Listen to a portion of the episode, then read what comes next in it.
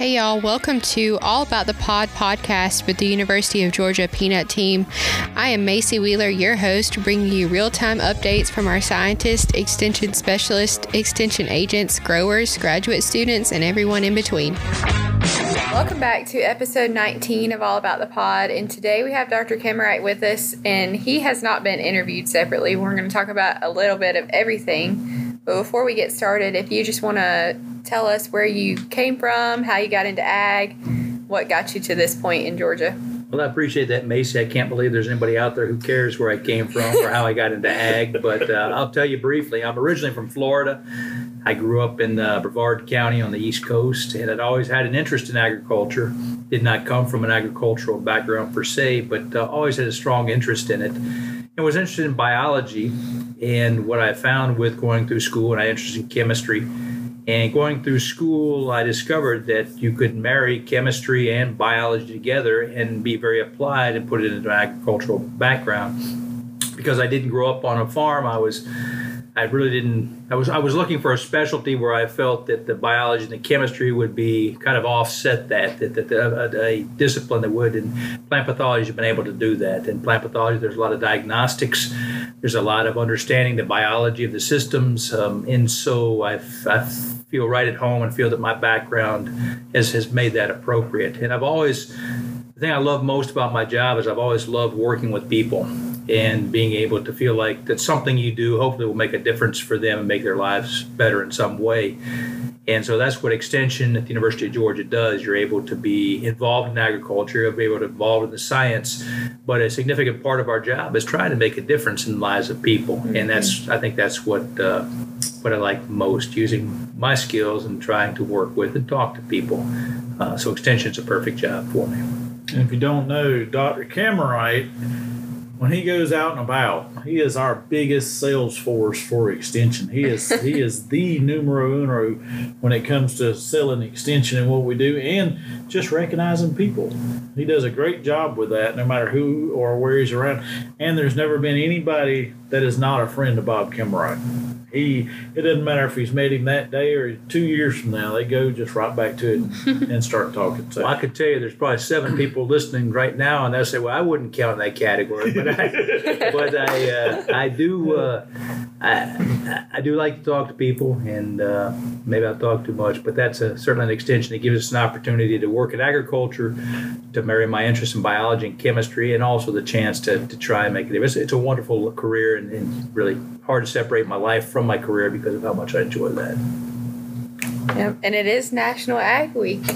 Are y'all doing anything to celebrate? we come to work every day. we are immersed in agriculture. no matter what we're doing, we're, we're busy. Uh, yeah. Busy at trying. I know some people are doing events do. and stuff. I didn't know if y'all are partaking. I got into the peanuts. I remember when I started graduate school, at University of Florida, and though I was to work with Dr. Tom Kucharek, so they got a project on peanuts, and I thought peanuts. Know, I was thinking corn or cotton or rice, a big crop or some big vegetable, and peanuts was at that time I attributed it as being a snack food, right? It was a snack food, but I can't think of a better crop to work with in addition to the corn and soybeans and cotton. But uh, peanuts, peanut means so much around the world, and it's got so many disease problems. And from a regional basis, I'm a Southeast Conference kind of guy, and uh, it's a great crop to work with, whether it's Ag Week or not. It's uh, it's uh, a good thing. Yep. And speaking of around the world, just coming back from Brazil. Did y'all learn anything or bring anything back that was really interesting? Oh, we learned a lot. I don't know if we bring it all back, but no, you know, one thing we learned about is you know, going to Brazil was awesome. We got to see some things that we wouldn't other other words get to see.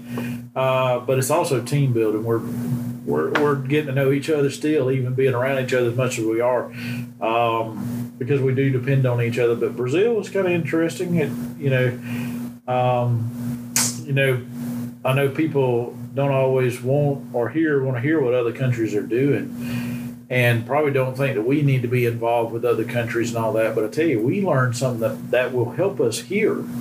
Yeah. You know, and looking at their equipment how they approach things, um, it always helps us understand, or, or at least gives us a better understanding of, of some things that we might need to work on here to make us better. and that's that's from my perspective. That's what I want to do. But it is a community as a whole. I think we all are are learning.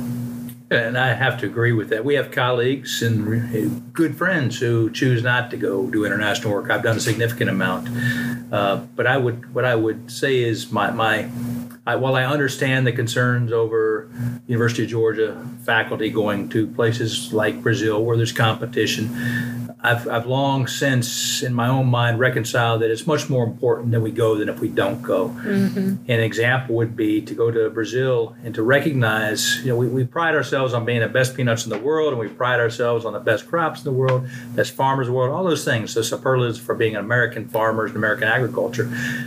But when you go out and you see how well, how hard, how, how, how efficient production is in other parts of the world, it's, it's harder to just say that we're, we're simply better because we're Americans. We have to recognize that we need to work harder to stay ahead. Um, Brazilian farmers are resilient. Brazilian farmers have the equipment, they have the chemicals, they have uh, the production strategies. The one thing I saw that they didn't have, Scott, as much as I think we have here, and not to pat ourselves, but I think the, what you get, what our growers get through extension, uh, that non-biased research information, pick up the phone or send a text, and extension agent from University of Georgia will come out there and help you, or help you make recommendations. Those are things that uh, that other countries don't have, and I think that if there's one thing they may be a little jealous of, it's that they don't have access to unbiased research-based information like our growers do. We learn that because we go down and That's see right. what they're doing. And and there were several people that we talked to down there that, based on look, you know, talking with them, that seemed like they were spraying a little bit too much or doing some things that they maybe not didn't have to do, but it was recommended by whoever. And so there were some things that they were doing. Their infrastructure is not quite their road structure. Infrastructure is not quite as good as ours to some degree. So that's another thing that's you know limiting them. But we we realized real quick. I thought like Argentina that they exported a large share of their peanuts, but we were surprised. They said about what thirty percent, thirty to forty percent is all they export. The rest of it's Where's domestic. in Brazil? Yeah. Argentina is almost 100%, but Brazilians actually eat a lot of peanuts. And let me tell you, there's a lot of Brazilian people. so that's a good thing as far as, you know, when you try to understand just how competitive they are with us, you know, it's, it's like us. We can continue to build our domestic use just like they can. So um, hopefully people don't see this, us going and learning from them is not you know we're giving away secrets because everything that we do for the most part is on the internet you can find it anywhere that you want to look on the internet. Now we're not going out and just openly giving away anything but it's there if they want it.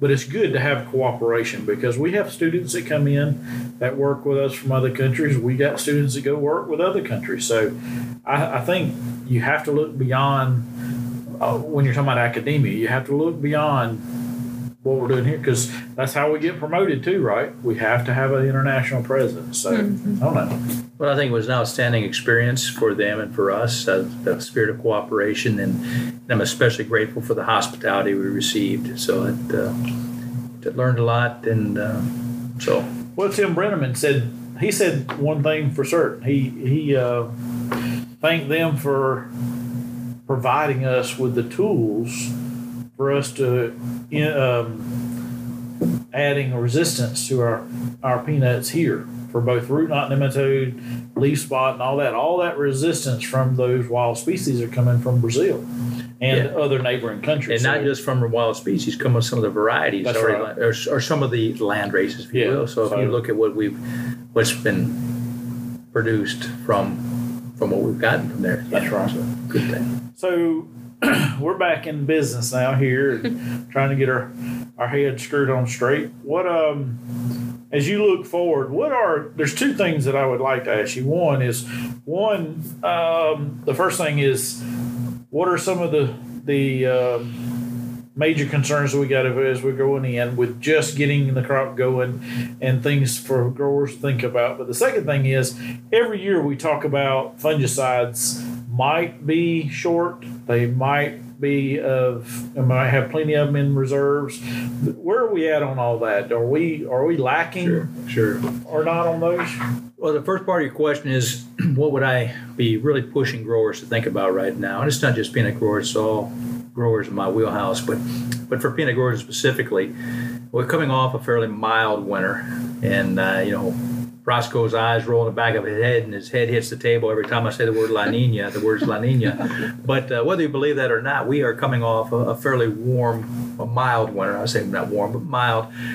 Already we've been looking at um, we've been looking at nematode counts and all crops I work with. The nematode counts this year, Macy, we expect them to be down because of winter. But this year, whether it's reniform nematode, whether it's whether it's stubby root nematode, whether it is um, root knot nematodes, they're high. And also, if you look back to last year, which was one of the biggest problems we've had with spotted wilt lately, I think that a combination of a warm winter and some impact one way or another on thrips populations, coupled with the fact that that warm April growers want to do what they do, and that's plant, we ran into the spotted wilt problem. So, in my consideration, urging growers to think about is they're going to have one chance to do things right. They're going to have one chance to get nematode management right. They're going to have one chance to get spotted wilt management right. They're going to have one chance to get seedling disease management right. And so between now and when they plant, they need to look at look at peanut RX. What kind of variety? What kind of planting date? Are they going to use thimet or not? They're looking at nematodes. Are you going to use TifNV high oil? If you're not going to use TifNV high oil, what nematicide are you going to use? Because once that furrow is closed, then uh, the, the grower is really on the sidelines. It's your peanut team against all the bad guys out there for the rest of the season. There's really nothing to be done. And I believe that this, the weather we haven't had, Scott, I believe that that has uh, set us up for a higher risk and we need to be prepared for it. All right. So any any shortfalls on fungicide availability? Great question. Uh, a couple years ago, we were worried about that because of uh, supply chain issues. Right. I haven't heard that much this year. Uh, the only one that I've heard that uh, you know, I, I call it the Lazarus fungicide, Provost Silver, and, and uh, because it has resurged back to where lots of growers are using because of its strength in late season disease control. Um, yeah, that's the only one. Provost Silver for uh, for some couple reasons, maybe in allocation this year, maybe in tighter supply. So growers should either find out what if they want to use it, and they should consider using it or something like it. Uh, Provosol Teb's another one out there that they could use, uh, is to figure out how they might either get what they need or find other alternatives for it. Uh, so specifically, I think we're going to have a good supply chain. But what's changed in the past 23 years I've been here is a tremendous focus now on later season Yeah. leaf spot control and later season uh, white mold control. And uh, make sure you got the art. Make sure you got the, the fungicide you need for that at the time. Um, another question, again, thinking about as we get closer to planting here, we are setting ourselves up, you know, coming out of last year. We think the germs look good. We are questionable on are our vigors impacted on the low grades that we had last year. I've been telling people just to be cautious about it. Make sure don't plant in cool, wet conditions or unfavorable conditions. So, what are, you know, I know we have a Abound, which for rhizoctol you can still use, right? In furrow. Um, it's not as good on aspergillus and all those. Um, you got Proline still, right? Um, you can also put what other chemistries in in furrow? So right now, the first thing before we get to that, you talk about the high quality seed, and I agree, and hopefully we will. And then you talk about your seed treatments. Unfortunately, we've we've come a long way from the Dynasty PD, which carried us for so long, but now we've got uh, Rancona and we've got Trebuchet out there. But even beyond that, you know, that one chance when that furrow closed, are you going to use an in-furrow product or not? Abound uh, can still have a little bit of activity against aspergillus, but primarily we're looking at for early season rhizoc. Abound has a strong fit if it's cool and wet or you're worried about rhizoc as opposed to aspergillus. The Proline uh, is in fields where we're worried about CBR. You know, we've seen a little bit more CBR last uh, year. The only chance we really have for good CBR control is Proline and furrow. We can band-aid other than that, but you have to because do I need it? Proline can also give us a little bit of early season white mold control. So there's an opportunity there. Uh, the our nematicides uh, can go in there as well. So the, the main things we're looking at is what can you put in furrow as far as disease would be the abound for rhizoc uh, Velum if you're using it for nematodes has aspergillus control as well the uh, Proline can be put in for some some reasons. So uh, it's a balance between what you can do and what you should do, and going through that mental exercise. What's my threat? Uh, what can I put out, and what should I put in? I had a, had a comment from a grower, Macy, two weeks ago, and a grower said that he was going to change his process. He changed his practice. He's going to put something in furrow he'd never put in before.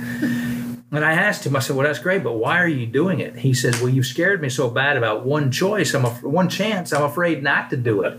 and I had to tell him that that's my message isn't fear mongering. My message is to make sure you make a wise decision, and that decision may turn out to be to not to do anything. You don't need an furrow. You don't need an nematicide. You don't need to use Thimet perhaps because of your variety and your planting date.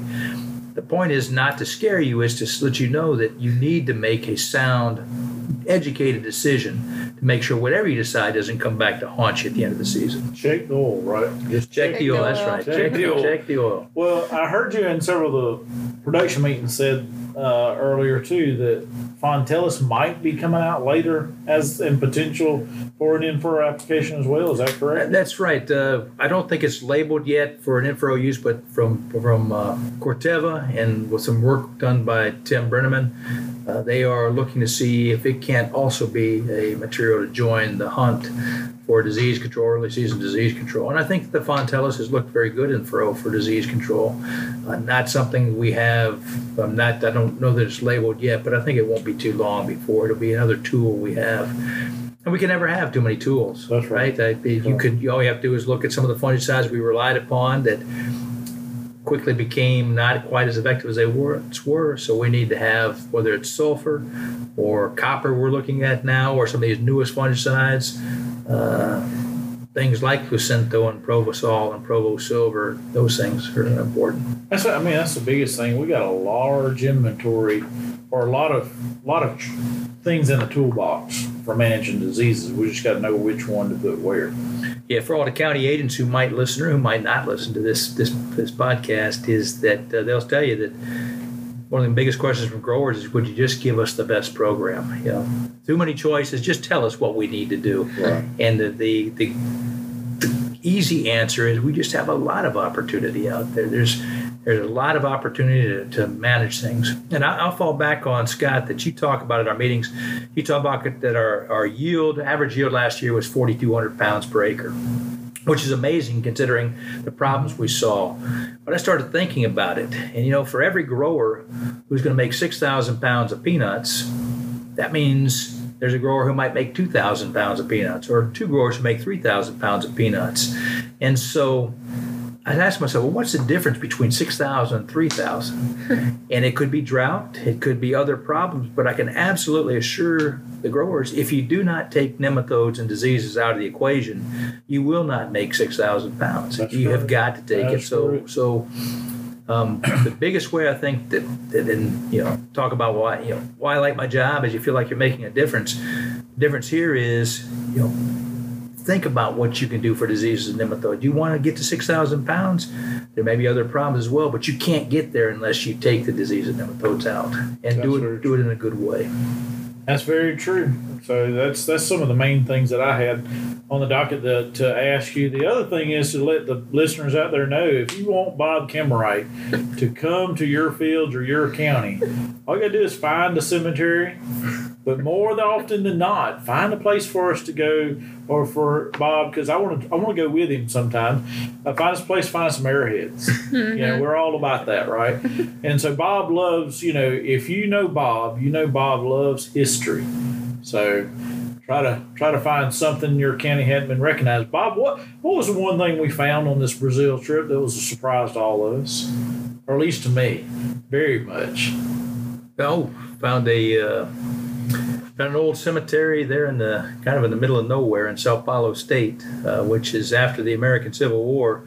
Uh, uh, between they estimate approximately twenty thousand uh, families from the South moved rather than stay for reconstruction. They moved to Brazil to to help build a cotton industry down there, and so. Uh, me being Roman Catholic, it was a surprise to me, but they wouldn't let the uh, most of the uh, the Southerners who went there were Baptists, and they were not allowed to be buried in the Roman Catholic cemetery, and so they developed their own. They built the first Baptist church in Brazil. All of Brazil is in. We saw it in a little cemetery bound around it. And I think the most haunting thing was these they had lived out the remainder of their lives, and their families are still there, as you know. But on their tombstones, uh, born 1836 Washington County, Georgia, born 1856 wow. in Choctaw, Mississippi. So it was really haunting. They yep. they almost invariably all the tombstones from that era talked about where they've been born and they died in uh, in Brazil. So it was interesting. So if you if you or your families ever do the you go on and do the genealogy of your family and you get to a point and your that person just disappeared there could be a chance that they're they're in Brazil. Brazil. That family member places. could be in Brazil, and we do have. I picked. I took a picture of all the last names for who you know were represented there. So it, it's kind of a an interesting thing to see that many families go down there. Well, my mother's a Perkins from Georgia, and uh, there was a, there's a there's a family there, Perkins from Georgia, that that moved after the Civil War. So who knows? We could be. I could have kin buried in that cemetery as well. So, but it was a it's a fascinating thing. Just uh, one of those. In addition to the agriculture, and it ties in, doesn't it? Right? Because the reason they went down there, they were they were brought there by the ruler of Brazil at the time to help them with cotton production. So agriculture is not anything that's brand new. It's growing cotton. It's been in Brazil since 1860s or before. That's so. right. That's right. Well, well, I appreciate all the the information. Like I said, we'll continue talking about things as we go along because once we get into the season, we're going to see more and more things prop up or crop up that's a problem um, or things that we need to get information out. So, you have anything glad. else from any updates from Shellers? Uh, right now, we're still the news that we're getting is that our germs are still okay. Uh, in the high 80s and low 90s, have not seen a real bad turn yet, uh, and and I hope we don't. Yeah. Uh, but again, we don't know the the germ test unless it's a cold germ test doesn't necessarily tell you all much, all about the um, how how good the seed is and the vigor of that seed. Now we will tell you that if you do get a cold germ done and it's you know if you got a 90% germ and you're in the 70s with cold germ that might not still i mean it still might not be bad. Yeah. Because you got to realize it's in very cold temperatures that it's trying to germinate. And so if you get 70 plus percent germination out of a cold germ you may still be okay and it may still have good vigor. Uh, but anything below 70 i would definitely start to question uh, and again it doesn't mean that it won't germ it's just that if you put it in cool, wet situations or limiting moisture or whatever mm-hmm. it might be, it's going to struggle, and that's going to cause the overall emergence to be less, and we don't want to see that. So just something that um, I've been talking with people about this the cold germ test, and and they said, yeah, really, you're going to see it be a little bit lower than than normal, um, and and like I said, it don't really get to question them until they get mid 70s and below that kind of thing. So. Okay um, we're still learning about that as we go. Anything else? The only thing I'd mention, is we got uh, some bright young county agents coming into the system, and yes. and for any growers who may listen and consultants, anybody in the industry, uh, I, I, encourage you to reach out to them. They they join Extension because they they like us. They want to make a difference. They want to use their expertise, but it, it requires uh, the community to to embrace them as well. So please, I, I I'm say always they're the tip of the UGA spear. They are the presidents of the University of Georgia in your counties, and uh, they'll need a chance to learn, but use them, and they'll they'll work with us. We'll work with them, and we'll work with you. So. We, we appreciate the partnership. Yep, very much. And I appreciate again Macy for handling Absolutely. all this. She's done very well with this and do appreciate Absolutely. all the work. Thank you, Macy. Thank y'all.